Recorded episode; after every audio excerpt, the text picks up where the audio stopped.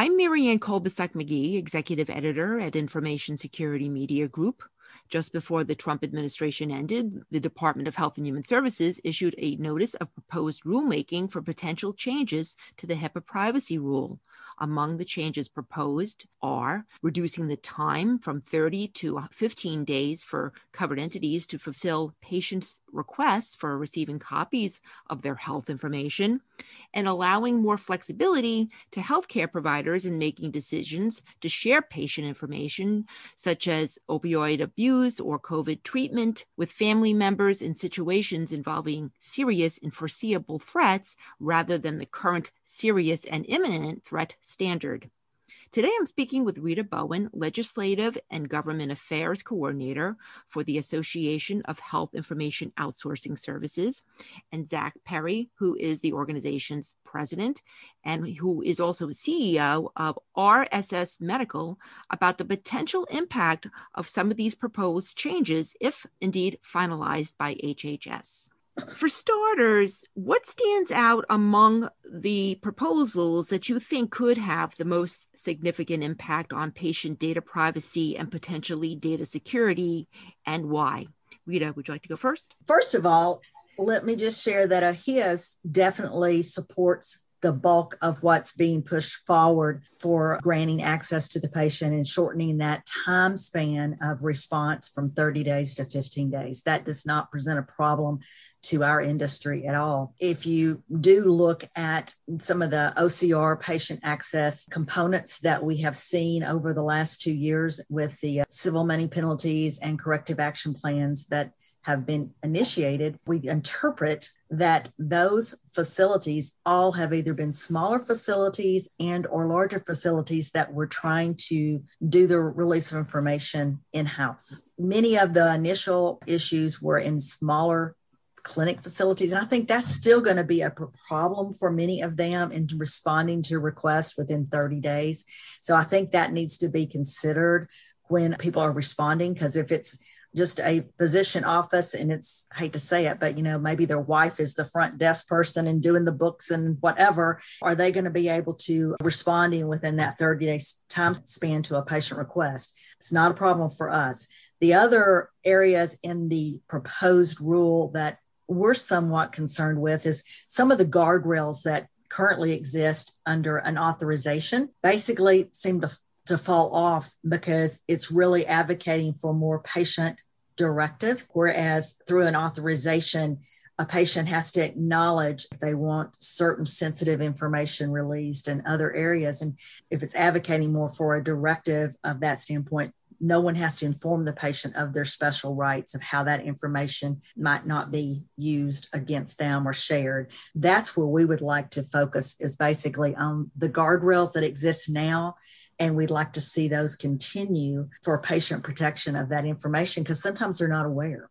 Well, I think that you know the distinction between some of the enterprise healthcare settings and in the hospital and acute setting versus the outpatient setting, I think there is a fair point there that Rita makes. A lot of the folks that work in the enterprise healthcare setting have the HIM training, and many in the physician outpatient setting simply simply do not. And so, any further pressure on the either response times or degradation of privacy guardrails largely could be felt most acutely actually in the outpatient side potentially and that's where we have seen as rita pointed out more of the enforcement actions and then the second is I think that what could fundamentally happen here is a bit of a, in, by shifting the responsibility back economically onto healthcare providers to fulfill this information, both, you know, the burden of the, the labor that goes into fulfilling the requests, the compliance training to understand the different regulatory regime in place, and also the security elements necessary to protect that data throughout the request disclosure process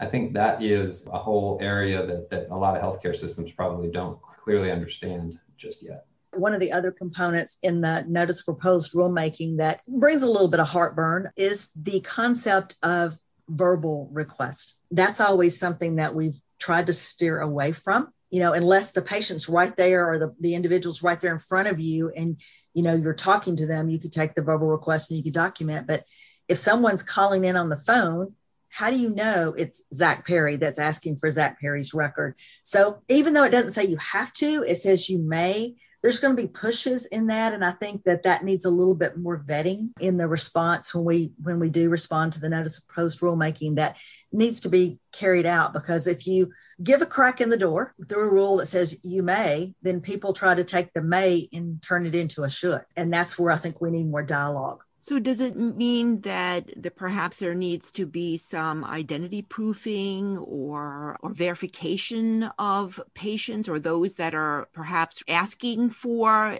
copies of patients' data on be on supposedly on behalf of the patient?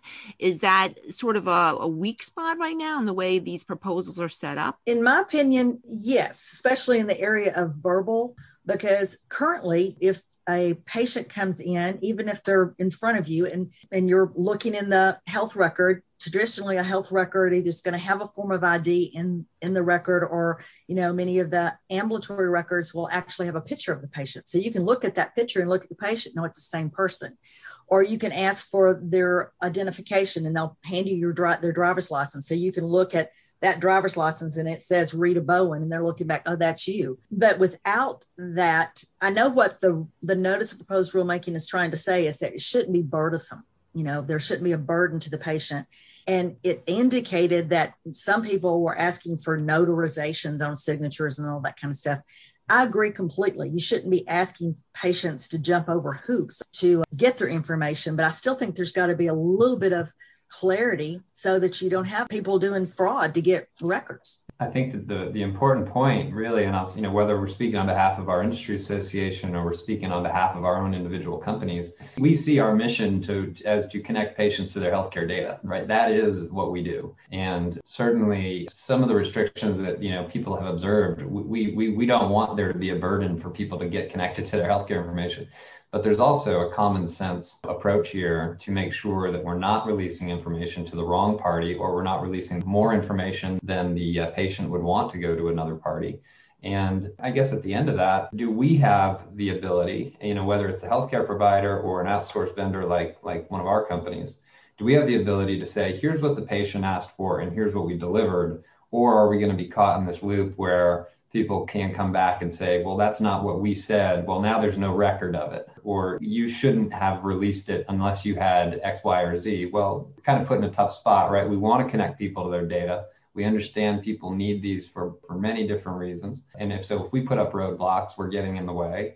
But if we don't put the appropriate roadblocks in place, now we're not holding up our end of the, the responsibility there. So it creates a very difficult, I think, situation for many of our uh, healthcare provider clients and, and our companies too. And honestly, as you read through the notice proposed rulemaking, and then you try to crosswalk it back and marry it to the interoperability, there's some gaps that still exist. So, other than saying, I don't think the notice proposed rulemaking was well thought out, it wasn't well written, I think it needs to be scratched and they need to start over because whatever is written on HIPAA for privacy, it has got to marry closely with interoperability those two need to be a perfect match, a partnership. And I don't see that this notice did that. So part of the ask, I think, should be is let's scratch this and start over to make something more productive and useful into the environment that we're in now. Because HIPAA, the way it was written was, you know, 20 plus years ago. And it definitely needs a facelift. It needs to be updated because the way we deliver medicine and deliver care today is totally different than it was when that was written. And what the interoperability rule is now over here in the lane of this is what we want now and future. So this rule needs to marry to that. We're not seeing that it that it does it very well. You brought up the interoperability rule Rita. And, you know, as we know, federal regulators are also promoting the ability of patients to more easily access their electronic mm-hmm. health records on their own, including through smartphones and other devices of their choosing. What potential privacy and security issues does this all pose in terms of patients having direct access to their health information more easily? But then you also have problems in terms of verifying who people are one of the things in this proposed rule that to me raises some eyebrows and also if i were sitting in the IT leadership position of a healthcare provider, and I saw that this rule said that I had to mandatorily implement APIs for any application into my EHR system. That's a huge undertaking, number one. Two, it, it is a real security risk to me. You know, we could probably list off a handful of applications that each of us are very familiar with. We understand the enterprise security behind them. But there are hundreds of thousands of apps that could potentially come from this all asking to connect into a healthcare system, the EMR system these healthcare providers. And there's and there's as it's written today, there's no guardrail on that either, right? There's just a, and it's mandatory to let these APIs connect into your system. So to me, I, I, think that presents a real security challenge. And then you get into the, the substance of what actually is, is passing back and forth to these applications. So I think that that's a big another another area of concern for uh, folks to focus on here. We are trying to balance two things: access and the accessibility to get information going quicker, and patient privacy patients are not going to complain about privacy until it's lost. Until something goes out that they didn't want out there, then it's going to be a concern. Otherwise, it's invisible to them. We'll just share an example that one of our colleagues shared through the fact that as a patient directive, you know, because the patient can direct their information to anybody. So they directed it to their attorney. When it's directed in, in that way, that means there's no guardrails. They get everything. So when they wound up going to court with that information, the patient's there, her husband's there, and it comes out that she's had experienced a rape in the past. The husband didn't know that.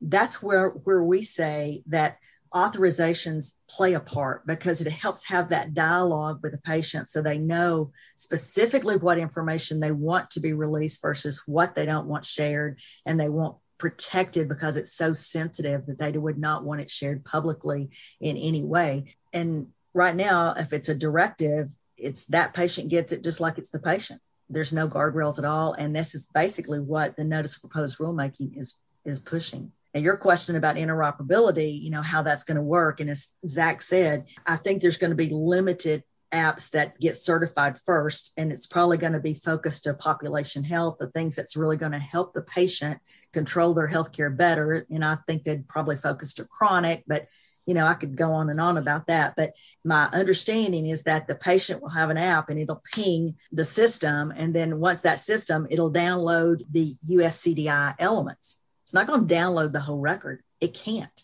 So the patient's probably going to get this and go, huh? I wanted to know this, this, and this, and it's not there. So they're still going to be coming back and saying, I want the entire record. And the entire record is a mixture of electronic from different systems and paper that have to come together.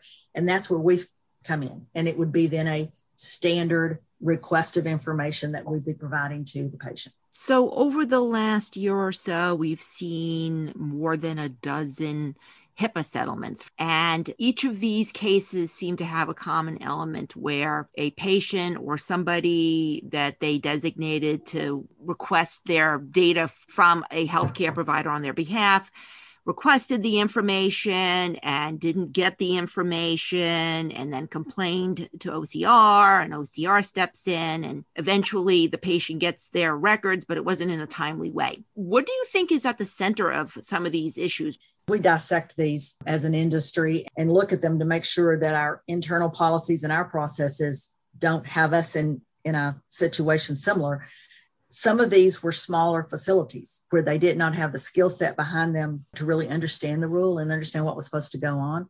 One, you know, they asked for their information. And when a patient asks for the information, it's supposed to be released from a designated record set. The designated record set is supposed to be anything that is used to make a healthcare decision and or regarding the payment of that claim. So what they were releasing was the record. What they really wanted also was the fetal monitor strip. The fetal monitor strip regarding the, the baby when the, the mother's in labor is not usually interpreted and made part of the of the health record and the fetal monitor strip's huge. So it's not usually made part of the record. There might be strips of it there but this individual wanted that particular document. So after conversation and they knew what they wanted but the problem was if it's a patient request it should be coming from the definition of a designated record set. That was one concern there was a couple uh, where they didn't recognize the personal representative. They didn't recognize a parent as a personal representative for an adult child who, yes, they were an adult, but they were mentally incompetent to make decisions. So the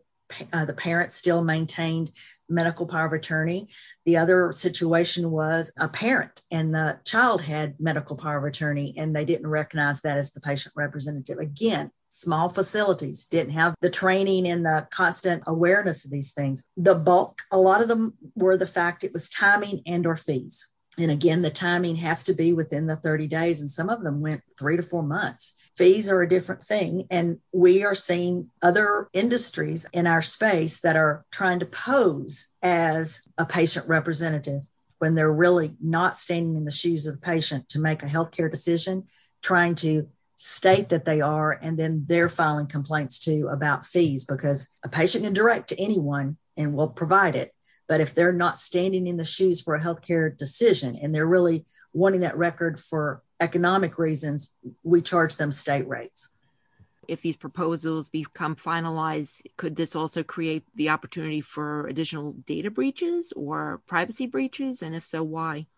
I think you you open up the possibility of more data breaches for sure. Number one, you're talking about a lot more people potentially having to be involved in the process, right? Rather than having a centralized process, now it's going to be decentralized, and more and more uh, individuals at these healthcare providers are going to have to take this responsibility on uh, on themselves potentially. And that means that there's potentially people that have less training that are now in the you know in the seat responsible for fulfilling these requests. So you could certainly have more inadvertent data breaches. These are well-intentioned people, right? These are not folks that are trying to do the wrong thing, but these are complicated rules and they're they're sort of doing their best. And so you could see more breaches inadvertently that way. When you say we're going to relax the burden of identity verification, you're almost inviting the opportunity for folks to to take advantage of that. So you could certainly have some some bad actors that are using the rules to their advantage, and at the same time have some very well-intentioned folks who are under pressure to release in a condensed timeline information that they don't necessarily fully understand or haven't vetted. Thanks, Zach. Thanks, Rita. I've been speaking to Rita Bowen and Zach Perry. I'm Marianne Kolbasuk McGee of Information Security Media Group. Thanks for listening.